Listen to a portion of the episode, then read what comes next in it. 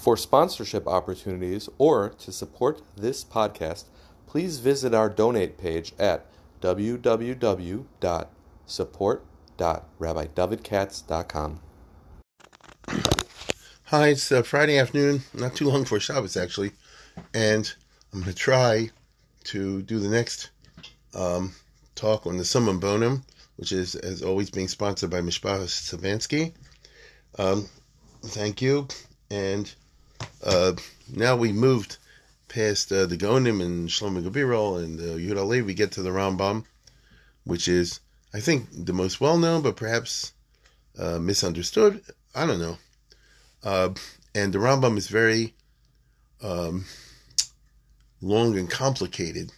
So, what I'm going to do today is do part one as best as I can, uh, because I think that rather than try to rush everything into one package, um, the Rambam, of course, was a, a, philosopher, but in the Middle Ages, that means that he's trying to think about um, uh, spirituality, things like that, religion, in a rational way.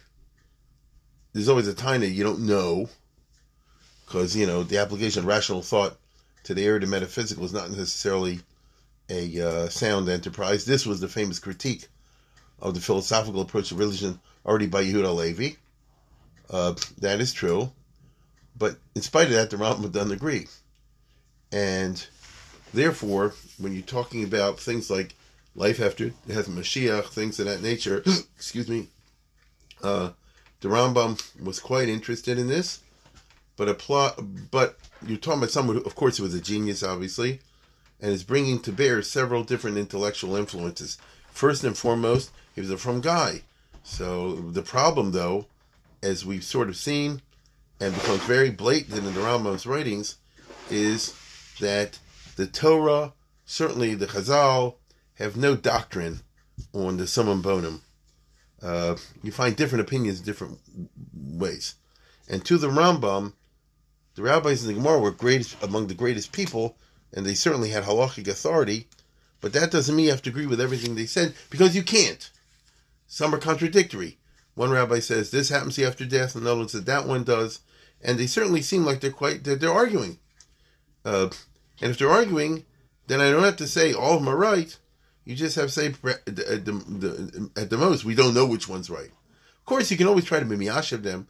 I'm simply trying to show you that he comes from a tradition which he's trying to think logically, but it becomes very difficult to stitch together as philosophers try to do out of all the different uh, statements and frameworks you find in the vast Torah literature, a philosophy which is consistent. And there's no point if it's not consistent, internally consistent, and logical and otherwise. Uh, you know, there, there's no point in trying to say what Judaism has to say on the subject. Now, the Gaonim, as I tried to tell you, kind of did that in their own way. What I mean is, uh, Saadia Gaon, for example, Hai Gaon, and so forth, there are all these different psukim, nothing explicit, there's all these different chazals, nothing clear, and in spite of that, the Gaonim that I listed for you, these famous quotes, uh, picked and chose and stitched together different psukim into a single narrative. So those are high going, for example. So I guess when the pasuk says it means at this point. When the pasuk says there'll be a war, it means at that point. When the pasuk says there'll be a famine, it's at a third point. And he argued. It's an intellectual argument. I'm using the word argument in the intellectual sense, not in the sense of I'm arguing with you like a, a an argumenting two people, but advancing an intellectual argument. So he argued that the different psukim can be put together in a certain way to come up with a final narrative and to give you an idea of what the messianic year will be like. And as we saw with the Gonim, not so clear an idea of what the summum bonum will be like, life after death, but you know, some general ideas which which have to do with the fact that you know to be in Olam Haba and um, the world as we know it today will cease to exist in one time or another. As the basic foundation. Now, um, the Rambam did not agree with their interpretation. He says so in a number of places. In fact, there used to be a book years ago when I was a kid, Harambam Hagaonim.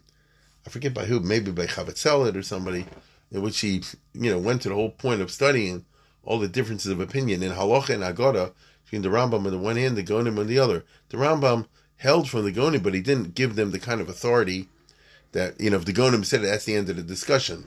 That's not the uh, Torah tradition out of which the Rambam came, which is from the Rif and the Ri Migash and all that sort of thing.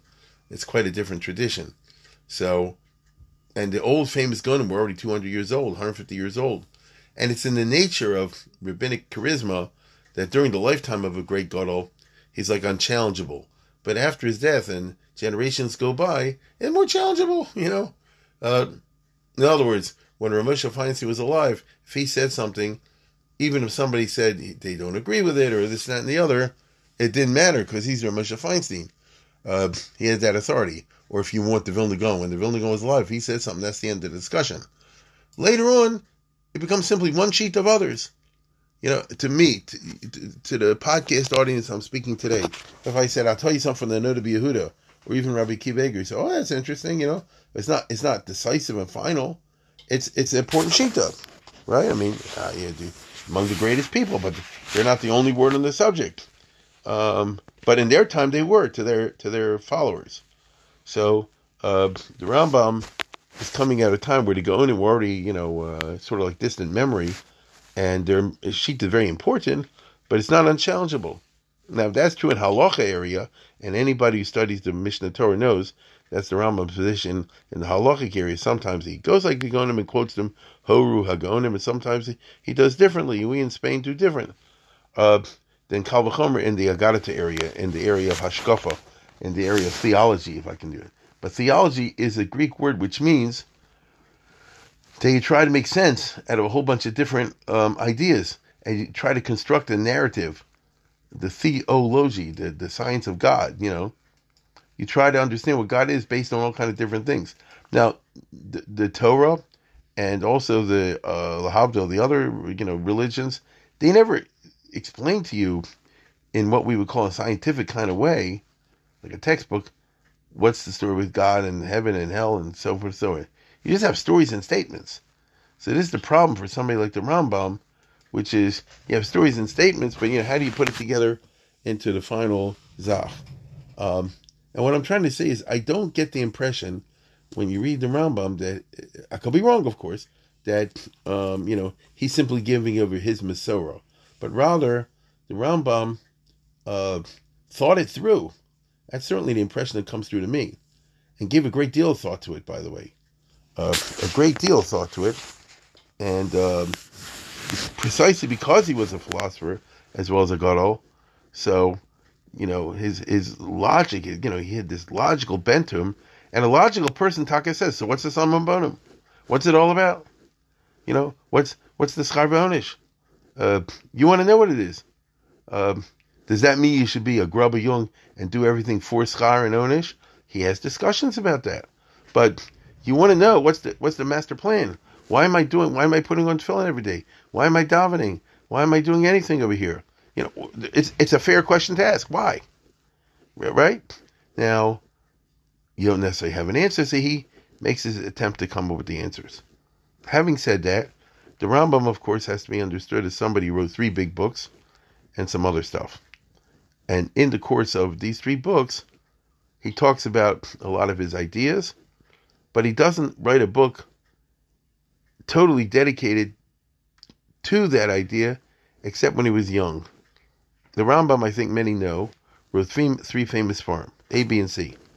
First, when he was young, he wrote the the, the Pirush on the Mishnayos, and then when in his thirties, he wrote the Mishnah Torah, and in his forties, he wrote the Moreh Nevuchim. And then his his uh, medical career took off, his, his medical practice, and he didn't have time to write any others for him, which is unfortunate for us. He has letters, and he wrote sometimes essays. He's, I think, the only region I can imagine, you know, uh, who has these, uh, you know, writes essays. Maybe I'm wrong about that, but it doesn't come to mind. Uh, and essays, not drushes. And, um, you know, but basically those three books. Now, the Ram, of course, is remarkable. But what I mean to say is, he died at 65, so in his 50s and 60s, he didn't write any of his farm. He wrote letters, like I say, but not so much. The letters of the Rambam are very, very interesting and very packed with stuff. They're very juicy, but in right form. Now, um, the Summum Bonum. The Rambam, you have to understand, uh, has a particular unusual history. He's not like the other uh, uh, Rishonim. I think many of you know this. The Rambam did not go to yeshiva. The Rambam grew up in a Muslim society after the age of 13, having to pretend that they're Muslims on the street. You know, uh, they did all their Yiddishkeit and learning behind closed doors with the curtains drawn that the Goyim shouldn't find out. The Rambam lived like a Marrano in his early years in Spain. So he was born in Cordoba in 1138, and like 12, 13 years later, the uh, Taliban took over what they called the Almohads, and uh, they prohibited Judaism on pain of death. That's where the Rambam writes Igeres Eshmad, and the Rambam continued to live with his family in Spain and later in Morocco, which was held by this Taliban group by the Almohads, uh, you know, like ISIS, you know, that great type, fundamentalist Islam. And unlike the earlier Islam, which allowed Judaism to be there in, in a, um, uh, what's the right word, provided you accept third class status, the new uh, Islam wouldn't allow anything. You had to be a Muslim or else they'll kill you. So if the Rambam lived in that world, they had to fake it out. Now, that's like a Marrano, you know. Now, um, you, you couldn't be a Jew, not before Hesia. On the other hand, they didn't have an inquisition and things like this. So it's clear, uh, without going to too much arichas, that the Rambam and his family moved from town to town, neighborhood to neighborhood, when think when people started getting suspicious about them. And over the course of that time, he did his learning. So, uh, and the Rambam was unusual. You know, he could set himself a schedule and stick to it and learn by himself. He learned with his father, and, who was a Dayan and Talmud Chacham himself. But the Rambam was not growing up in Punavish or in Lucena in, in, Spain or anything like this. He had no yeshivish uh, background whatsoever, which, which is why he's different. Moreover, the Rambam, uh, when he had to pretend not to be Jewish, so I mean, he did go to Arab public school or the equivalent thereof, and that means uh, that he had to learn not only uh, what we call limudi secular stu- subjects, which they had, I mean, like math and science and things like that. But he also had to learn religious subject, which is Islam. And not, not many people are aware of this, but uh, the Almohads had a whole very intense uh, theological program to which they gave a great deal of thought. And uh, Sarah Stroumsa, the professor, wrote a very good book, in my opinion, not too long ago, about the uh, Almohad uh, context in which the Rambam was forced to grow up had things been different, he would have had a different education. But he had to learn a lot. Of, and in the Almohads, which is Almohad is unity, wachad, you know, one. So it's emphasis on Elud, um, the Muslim uh, version of that. And uh, therefore, that, that forces you to concentrate on these kind of uh, basics about God, which is He's not Echad, He's not Gadol, He's not Gibor. You know, these are, are classic uh, type things. Plus, they were already out there among the Jews as well, as you know if you read Saadia Gaon, especially if you read the Chovos Halevavos. Okay, now, um, with all that, the Rambam uh, obviously hated having to live like that, and he hates Islam and all that. But uh, but he's influenced by it to be very um, what's the right word? Thought out and uh, you know rigorous that's it. Rigorous um, in uh, approaching these subjects more than most rabbanim, because usually in the yeshiva world, in the frum world, you're not rigorous in these things. We're rigorous in in Gemara, in halacha, you know, in sugyas. We're not rigorous in heaven and hell. Most of us not rigorous in, in thinking through schar onish. Uh, most of us rigorous in you know Yemos Mashiach and life after death and all that kind of stuff. It is what it is. You know, you have general idea. It is what it is. The Rambam was kind of opposed to that. It kind of drove him crazy. And uh, he, that's what he says. That is what he says. Now, here's the thing. Um, so when he was he he he did the Pirush Mishnayos, he tells us, starting age of sixteen. I hate people like that. They're geniuses, you know. Uh, think about it. They wrote Pirush Mishnayos started at sixteen till approximately the age of 30 or so. So this is what the guy did in his free time. I mean this literally, when he was in his 20s. living in Spain and then Morocco. Um, he wrote the Pirush Mishnah in Arabic. Uh, Then, when he moved afterwards to Egypt, where they could come out of the closet and be openly frum Jews, so uh, that's where he wrote the Mishnah Torah. This is in his 30s before his medical practice began. So, uh, what what did he do for a day job? He was Italian. Italian. So that's very helpful to write a Mishnah Torah. Agree? I mean, not Carbonus and Tumantira, but you understand I'm saying. You're holding and learning 24 7. And that's what he did. Now, anybody knows anything about the writing of the Rambam knows that there are a fair number of subjects which the Rambam writes at great length in the Pirush Mishnayos on the one hand, and then he puts it much more succinctly and in Hebrew in the Mishnah Torah, including things like the Soman Bonami, Moses Mashiach, and things of that nature. Uh, I might add that in addition to writing these two books, because that's what they were, they were books, they're farm. Pirush Mishnayos is a Sefer.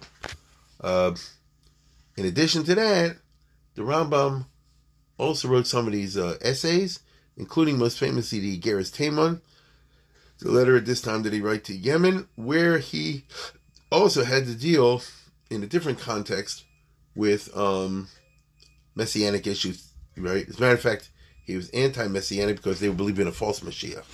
That's what's going on in uh, the Geras Taimon. There he talks also a little bit about uh, Yemos Mashiach, life after death, and things like that. Okay.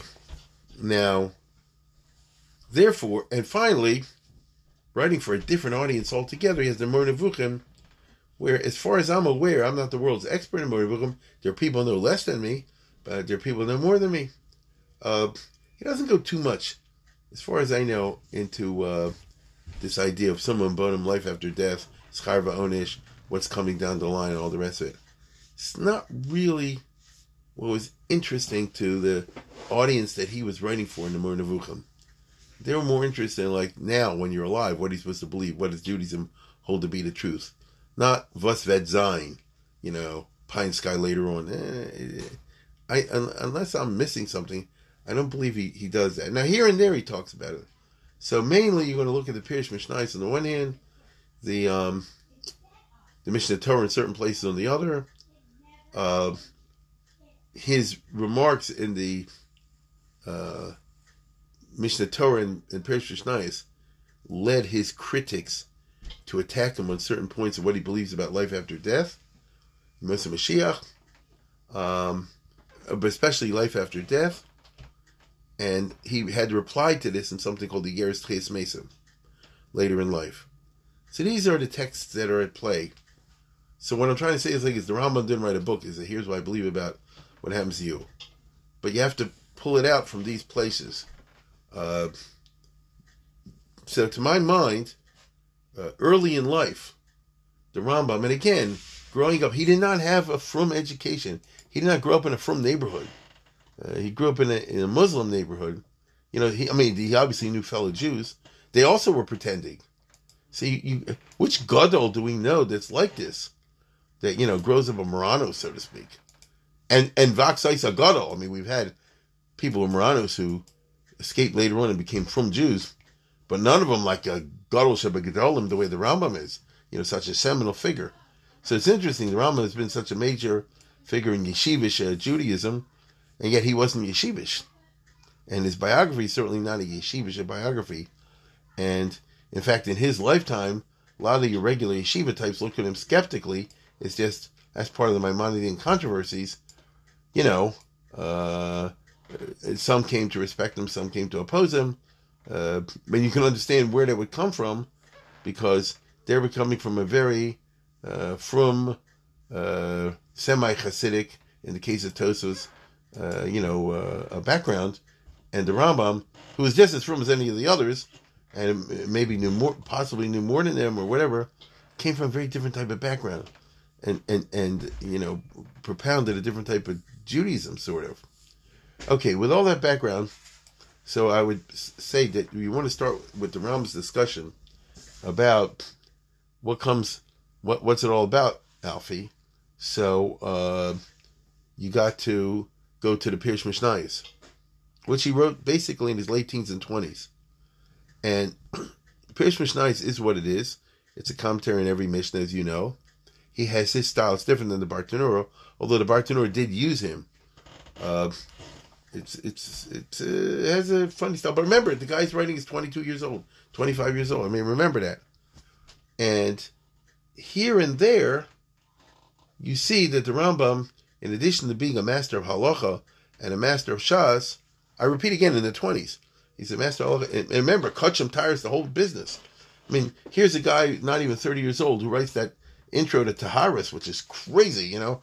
I mean, you know, you got you got to keep so much information in the head. And he says every day, he said, "Oh, you want to understand Tyrus? Just memorize this essay I wrote. You know, then you'll then you'll hop around Tyrus. I mean, he was a genius. Okay, I mean, obviously, obviously. So, having said all that, uh, whenever it came to theological questions, which obviously fascinated him, uh, the Rambam includes a number of essays. Uh, meaning, when you get to a Mishnah, he says, now we're on the subject, I'd like to say a few words. And he goes on and on sometimes. Uh, there are several examples of this. As I said before, the intro to Taharis, which is a whole essay by itself. The intro to Kachim, which is shorter, but again, an essay by itself. And for our, and the intro to the Mishnah itself, which is an essay by itself, which he does in another form, a shorter form in Uh, the, to the Mishnah Torah, you know, the intro to the Mishnah Torah. It's interesting to compare the long intro to the Mishnah, on one hand, or Shas, versus the, the introduction in Hebrew to the Mishnah Torah. And the one I'm talking about, of course, that's good to us, is the intro to Per Chelik.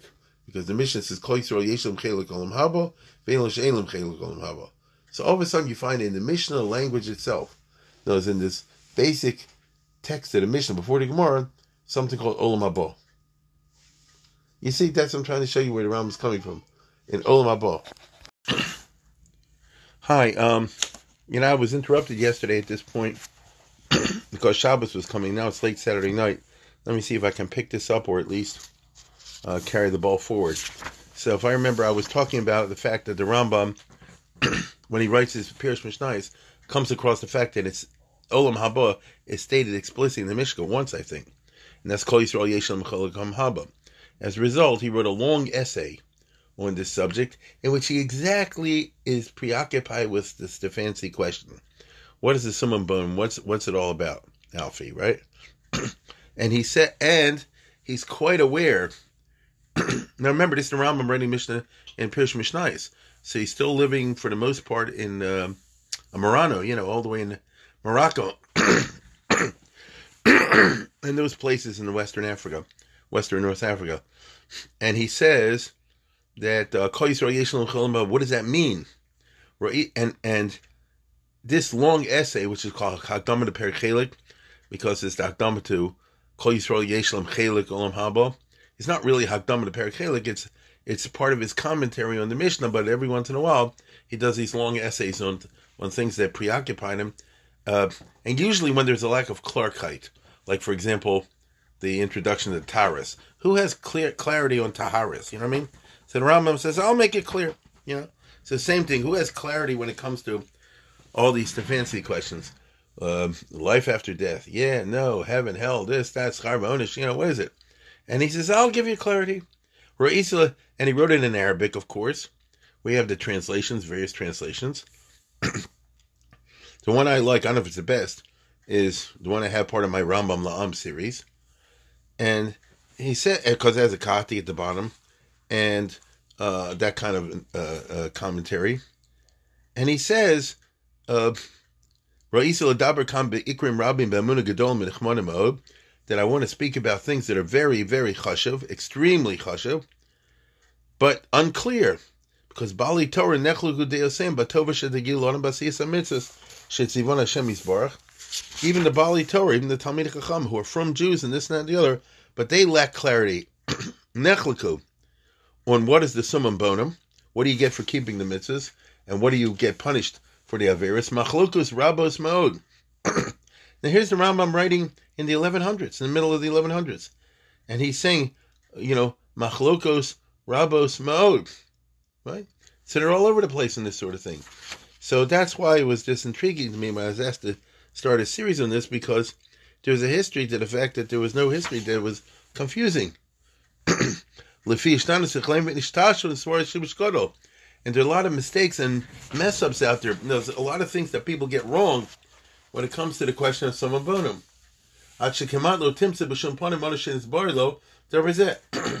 You won't find anybody's got clarity on this. Now, I don't know how the Rambam, writing in his 20s, oh, uh, Oh, and as a Marrano, far away from everybody else. I mean, how did he know that? But I guess from all the Sfarm he had, that he read secretly, whatever, nobody has clarity on this. You can't find any clarity except if people just make an assertion, even though it's wrong. And then he gives this famous description of the different opinions out there, which are pretty much the same opinions that are out there now. Katri Shona, one group, a Kati calls it, like a sect, a group. If you ask them, Atovi Gan Eden, what does that mean? That if you do a mitzvahs and you live a good life, you get rewarded with Gan Eden. Okay? What's Pshat Gan Eden? Hu makam sha'ochem v'shosim b'li amal guvla It's like a certain, uh, you know, uh, wine, women, and song situation. Is a Disneyland. You get into heaven, and it's like a, a you live forever in Disneyland. It's a place sha'ochem v'shosim b'li amal You eat and you drink, and you never get fat. And b'li amal you enough to work at for it. But sheesh bottom avonas tovas, and houses are made out of diamonds.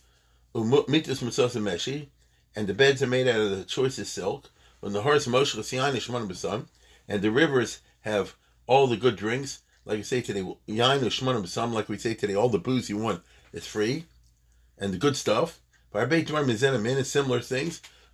See, the Rambam is too delicate to get into the Islamic business with the virgins and all that. Uh, and B'chi Harahi, so that's heaven. B'chi Gehenim. What's Hakenim Bor Ba'ish? Bor It's a big fire. They burn people there. But you know, Sipurim. And there are long descriptions about how people are tortured in the fires and so forth. Hakadazos And here's the point. Hakadazos maybe Raya Medibra These people are Talmid Chacham who make this assertion that the Summum Bonum is heaven and hell in this in almost almost like a physical sense, sort of. And um, and the and the punishments and the and the pleasures are kind of material, even if they're not exactly in the physical sort. Uh, and they bring rayas from uh, Chazals. Now, is there some Chazals like that? Uh, and they can bring psukim even from Tanakh, which agree with these kind of statements somewhat, you know, Lakula Aruba, all of it a part of it. You know, in other words, you can find psukim that describe heaven as a Disneyland, you know, as a kind of a, a you know a paradise in that way.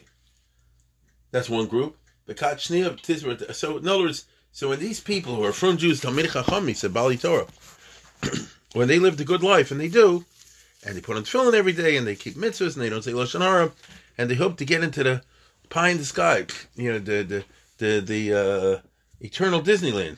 Okay, Another group thinks Hatov Miucheles Yemos Mashiach that the final goal is the summum bonum is not Gan Eden.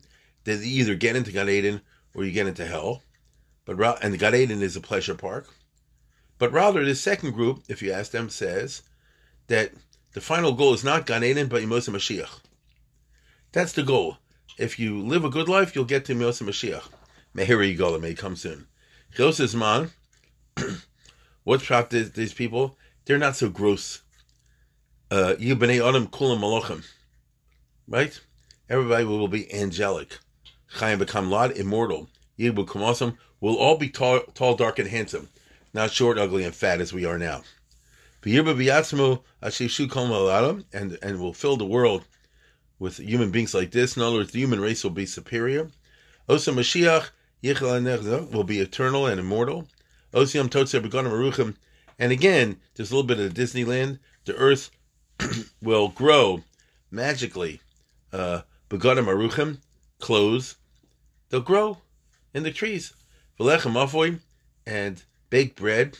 Dvorm Habakalim in the Other things that are obviously impossible. And now I always laugh when I see this because The Rambam lived in the 12th century. He said it's ridiculous. You, you can walk into a store and there's already ready-made clothes. That's that's beyond Mashiach. Of, of course, we have that. you know, uh, you walk into a store, there's ready-made bread and food and this, that, and the other. Boy, he never saw a, a copy of the of the Mishpacha, Amid, and, and and the advertisements there. You know uh, what people dreamed about, and the Rambam says is beyond possibility is pasha today. And the punishment for not living a good life is not being part of that party, that glorious party. You get cut out. Everybody else has a good old time, and you not. And again, they can bring rayas. He says from um, uh, psukim and things like that. The psukim that sound like that.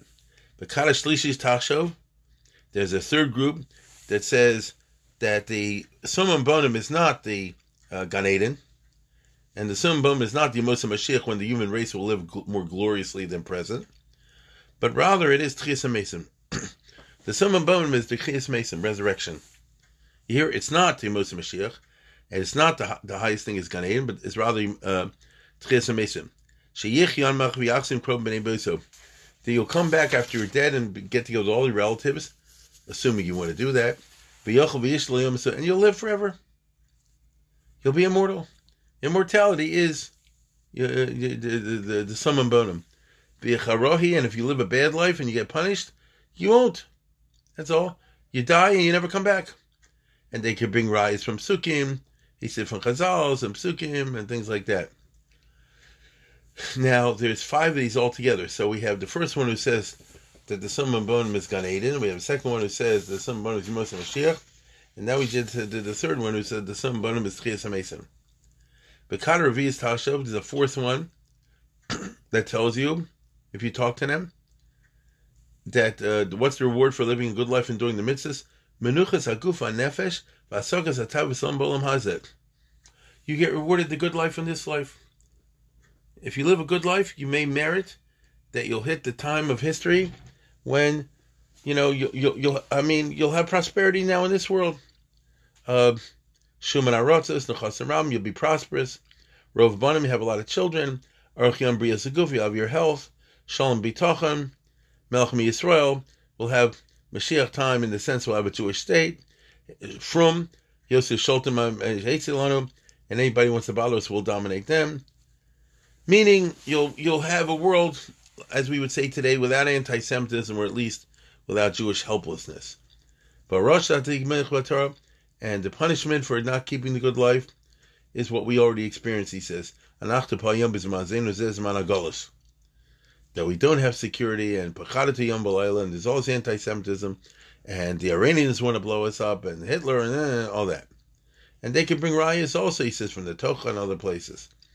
And then Bakara Chamishi, Beim Harbi, most people make a chant of all these that if you live the good life, you get to see Yemos Mashiach, Tchias HaMesim, you get into Gan Eden, where it's a Disneyland, and you'll also be healthy and have a prosperous life, and so on and so forth. Notice, however, the Rambam points out, none of these mention Olam Haba. We heard of Gan Eden, we heard of Yemos Mashiach, we heard of Tchias HaMesim, right? We heard of prosperity in this world. What about Olam Haba? which the Mishnah talks about. Nobody talks about Olam Haba. He says, do you notice that? Okay. Very few people are oimid on that rigorously. What's the definition of the term Olam Haba? Is it Tachlis Adamid Is it the Summum Bonum, the final goal, or a step on the way to the final goal? Or do we make distinctions between the final goal and steps on the way to the final goal. Instead, he says, well, people want to know are dumb questions, which is when the dead come back, will they be naked? Or uh, will you recognize them? And will they be rich and poor in time of Mashiach and things like that? So, this whole introduction I read you is the Rambam's way of saying that the question is not even asked. The question that generated this series, the Stefanski question, which is, what's the final goal? Uh, and past all these other things, which is Olam Haba, you know, what is it? Okay? Is it physical? Is it not physical? Is it real? Is it imaginary? And in order to explain this, the Rambam famously says that you have to understand it's not physical. Uh, meaning, and he starts his famous thing. I know I've said this before that uh, what you have to understand is something that's usually uh, not understood by people except without a great deal of introspection. And he gives a famous example. Suppose you tell a child, Nar kotan lam Torah. Think about the following mushal. You take a child and bring him in first grade to the Rebbe or kindergarten, whatever, and you t- uh, and the and the Rebbe is going to teach him or start to teach him the Torah. And knowing the Torah is the most gewaltige thing that the kid can get in terms of ultimate shlemus. We all agree with that. But the kid being young, doesn't understand that. And therefore, what does the Rebbe say? If you can read the Aleph Beis correctly, I'll give you a candy, egos. I'll give you a candy. To Anim, whatever they used in those days. And the kid plugs away in order to get the candy. I know that today, in the uh, day schools and yeshivas and all that, you know, you learn so and somebody blot, you get to see him, or you get the money, or you get this, that, and the other. So the kid's doing it for the money. You see? Uh, and he says when a little bit older, and the candy doesn't do the trick, you problem new shoes. Uh, and when he gets a little bit older than that, uh, you give him cash. And when he gets older than that, you know, dinar doesn't do it anymore. Then you give him kavod. You know, that's that's a biggie. Oh, learn away. And uh, you know this mesech, that mesech, you get a lot of kavod. You be chashav. Today to say, I guess get a good shidduch, you know, uh, or whatever, something like that. And so the person is studying away for the kavod. You'd be a big rabbi like so and so and such and such. He uses that language. He says.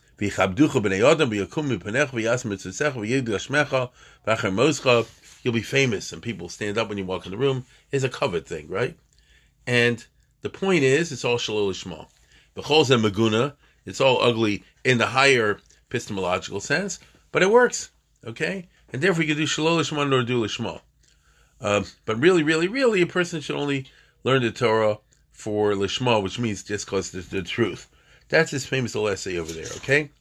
Now, um, but of course, people aren't built that way, so therefore you tell somebody, do it for ulterior reasons. Now, um, the reason he's saying this is because now you're asking a question, what do I gain? What's the final goal if I do the mitzvahs? So really, from a philosophical point of view, and here he's taking the Greek philosophy at its best, one person should be interested in the truth just because it's the truth not because of any side reason. You know, take a researcher in medicine or something like this. He wants to do it because he wants to do it. He wants to know. A scientific researcher who's not in it for the money, because obviously he could be making more money doing something else in practice. But he wants to know because it just fascinates him to, you know, advance the cause of science, which is a good thing, not a bad thing. So you're doing lishma. So the Rambam says that's how it works with the Torah and Yiddishkeit and all that. You do lishma. Now, having said that, now we try to advance beyond this. Because what do you do at the end of the day with all these different chazals and all these different uh, things in the Chumash and, and, and, and so forth?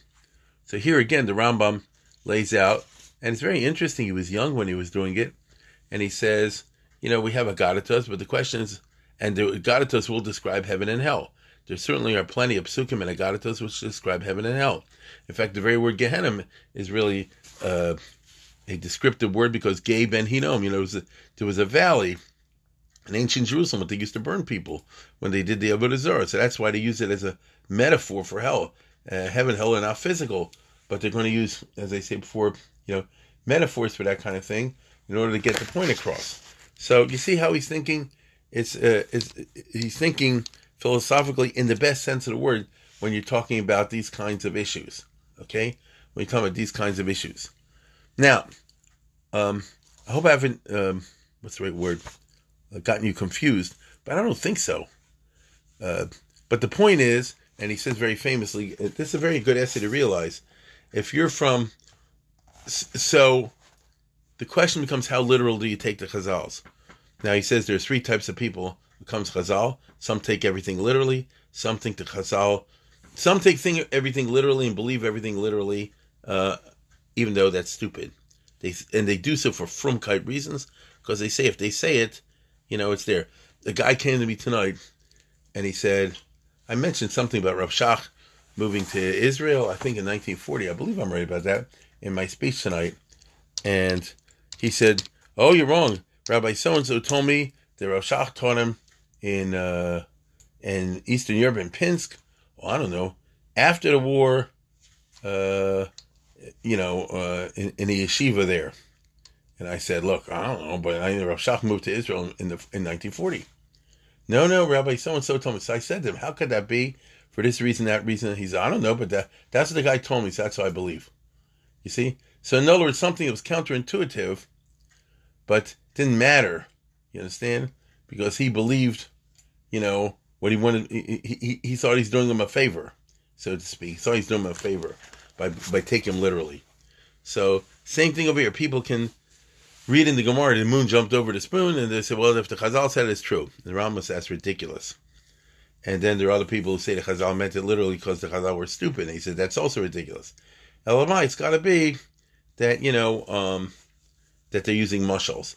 That is to say, the Chazal have profound meaning in it. Doesn't have to be literal. So it's like a forerunner of the Maharal, you might say. It doesn't have to be literal, but it's very profound. And um, the key point is that they have no choice but to describe heaven and hell and the summum bonum in some kind of physical way, because there's no other way to express things to people, even though it's not literally true. Even though it's not literally true. So when you're in heaven, you don't sit with a crown on your head, but that doesn't mean it's stupid. There's some meaning to the idea you sit at Taurus, you know, Baroshehem. And he goes on to describe, although not very clearly, in my opinion, okay, not very clearly, um, the idea that you have something, um, what's the right word, non-physical, metaphysical, but it's very real. Okay, very real. And you know he's he's eloquent in it, but he he he, he done, but he's trying to get across to the to the listener that to say that there's a ruchnius tainig, uh, a non-physical, uh, positive, ex- pleasant experience, pleasure, to what's coming for the righteous, but not being able to explain it in a way that makes sense. Well, that's a function of language, and it's a function of the fact that we don't know yet. Okay, as he says, a fish can't understand what it's like to be outside the sea. You know, can't understand it, but it's going to be good, right? Now he went on to talk about other things over here, which has to do with Gan Eden, which he thinks is a place, and Tchias and all the rest of it. But the bottom line is that the Rambam is going to tell you that if you want to know what the final good is, it's very good, but I can't explain it except by using mushals which are not accurate, because mushals, by definition, can be accurate. And so we now begin to enter the philosophical, have uh, uh, explicitly philosophical discussion of what's the summum bonum, which is something that the Rambam clearly, as a writer here, is afraid that will not appeal to the average Jew. Say, if that's all it is, then what's the point? And he's trying to assure him, believe me, the kind of pleasure, even though it's of a completely different quality, do you get for as a final reward is something you want. I can't explain in physical terms, and it might seem not interesting to you since you only can understand schar in physical terms, but I assure you, he says, you want it. Okay? But beyond that, you can't explain it. So that I, I understand what he means. At least I flatter myself I do. And probably many of you do, but probably many of you do not.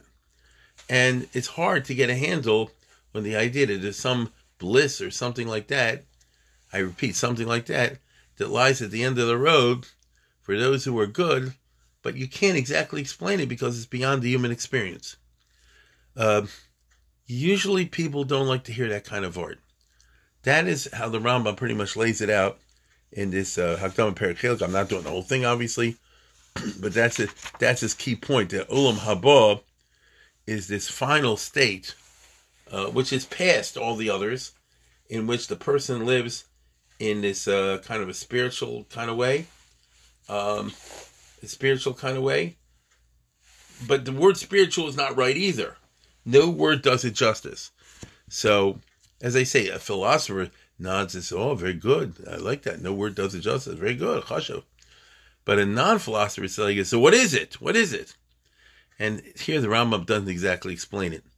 If anything, he got into trouble by some frumies because they said, "What do you mean it's all spiritual?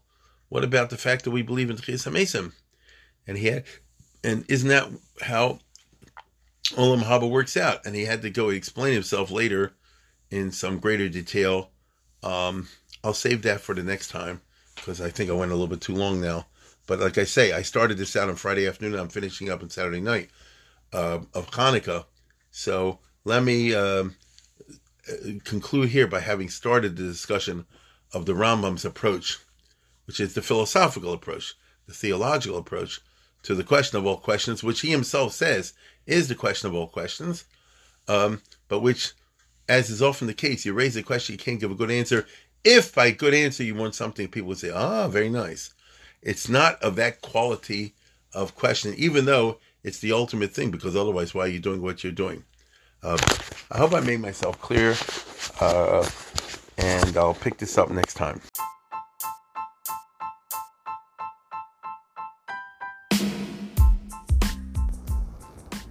For sponsorship opportunities or to support this podcast, please visit our donate page at www.support.rabbidavidkatz.com.